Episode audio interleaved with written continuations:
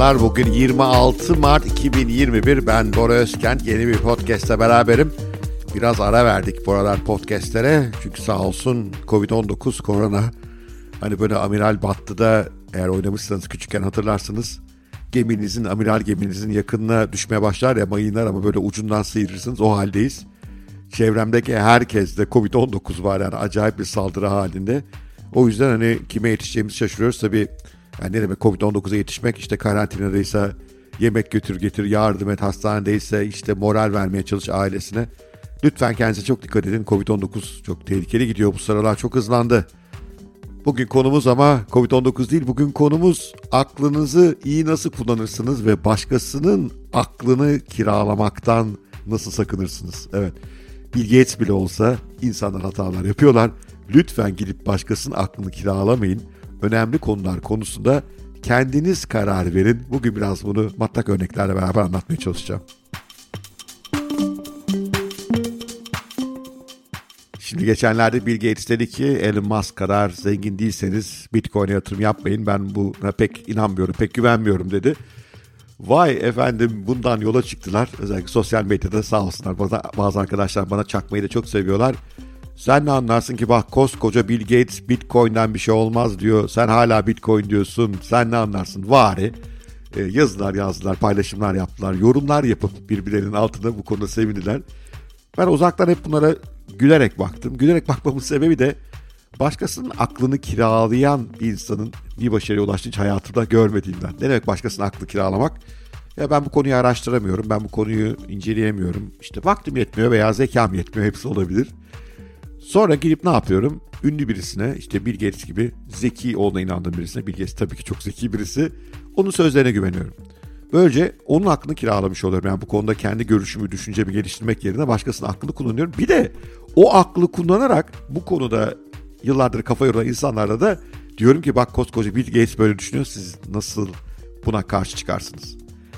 Bu biraz aslında aptallığın tanımına girer bir bakıma. Bir bakıma zeka tembelliğinin tanımına girer. Bir bakıma düşünsel üşengeçliğin tanımına girer.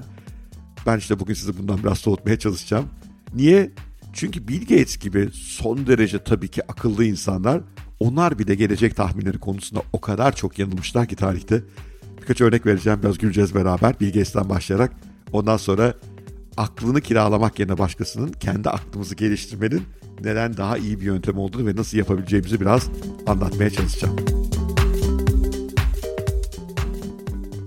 Şimdi mesela arkadaşlarımızın bu hiç yanılmaz bir peygamber gibi ortaya koydukları Bill Gates'in birkaç tarihi yanılgısından bahsedelim. Öncelikle stratejik olarak baktığınızda Bill Gates iki büyük devrimi tamamen kaçırdı. Bence üçüncüsü de kaçırmak üzere.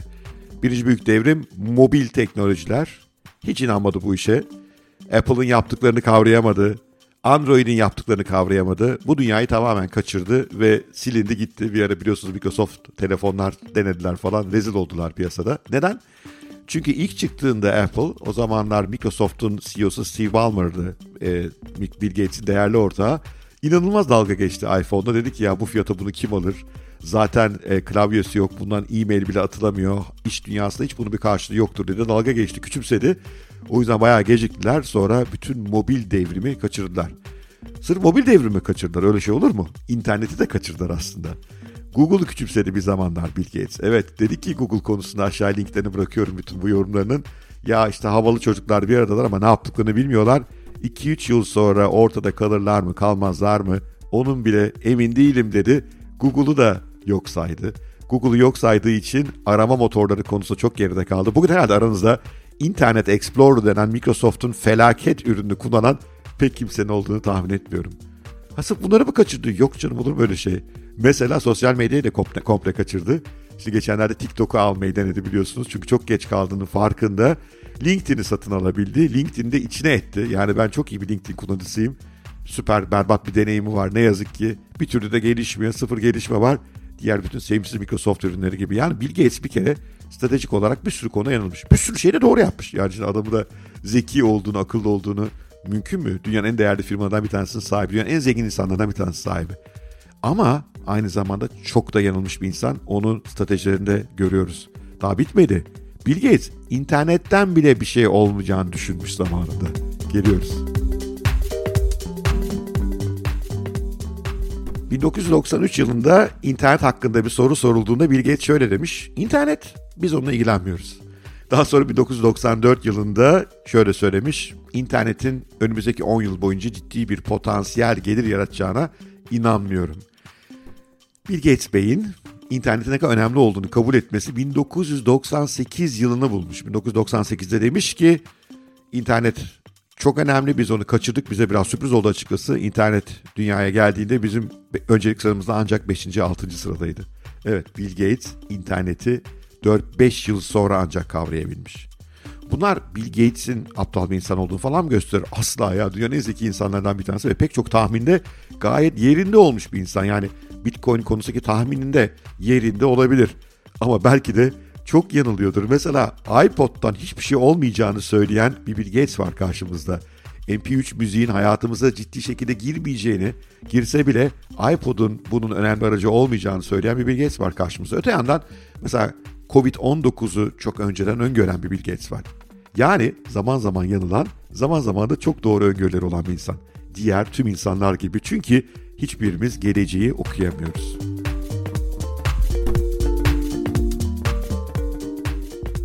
Bill Gates'le bitmiyor ki bu işler. O kadar çok tarihte böyle tatlı örnekleri var ki. Mesela Digital Equipment Corporation'ın DEC benim e, iş hayatına başladığımda hala önemli bir firmaydı. Şöyle demiş insanların evlerinde kişisel bir bilgisayara sahip, olma, sahip olması hiç sebep göremiyorum. 1997'de bulunmuş bu şahane öngörü de benim en sevdiklerimden bir tanesi.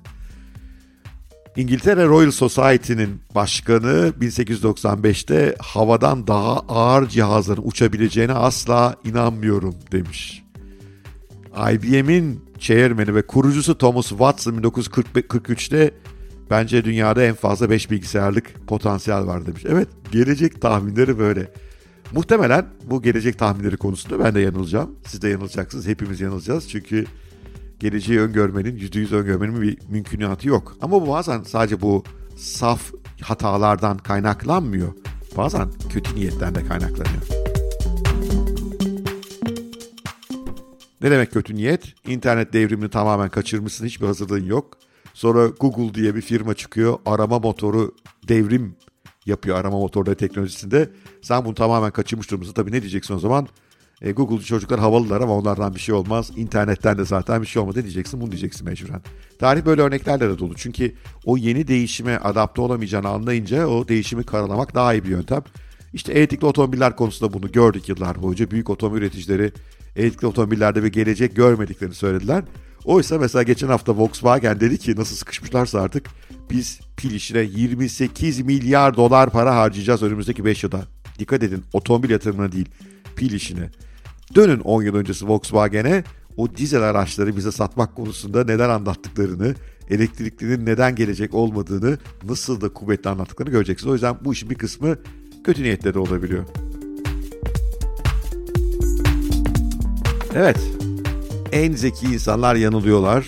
Bazen yanlış öngörülerde bulunuyorlar. Bazen kasıtlı olarak öngörülerini biraz kendi lehlerine çarpıtıyorlar. Bazen işte düpedüz kendi eski düşünce kalıplarından dolayı geleceği kavrayamıyorlar. Bundan daha doğal bir şey yok. Geleceği hiç kimse göremiyor. E bu durumda niye gidip ben başkasının aklını kiralayayım? Başkanın akıllarına ayarlanırım. Ama herhangi bir konuda bir tek kişinin söylediğini dinlemem. Yani Bill Gates'i dinlerim. Evet Bill Gates akıllı bir adam. Söylediklerinde acaba haklılık payı olabilir mi diye merak da ederim. Ama ondan alıntılar yapıp gelecek nasıl şekillenecekmiş demem.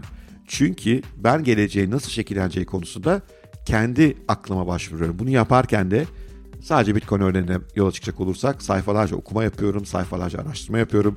Sektörün uzmanlarıyla tartışıyorum. Teknolojinin gelecekte nereye evrileceği konusundaki en önemli öngörüleri görüyorum, inceliyorum. Sadece öngörü incelemiyorum. Teknoloji bu yöne doğru evriliyor mu diye günlük olarak takip ediyorum. Ekonomi nereye evriliyor ona bakıyorum. Merkez bankaları nereye evriliyor ona bakıyorum. Bir tona bakıyorum arkadaş. Yanılmazsam, yanılmıyorsam tahmin ediyorum ki Bill Gates'ten daha derinim bu konuda. Çünkü adamcağızın başka bir sürü derdi de var. Benim hayattaki 3-4 derdimden bir tanesi Bitcoin. Ve bütün bu baktıklarımdan, bütün bu inceliklerinden yola çıkarak diyorum ki bence Bill Gates bu konuda yanılıyor. Bu da benim iddiam.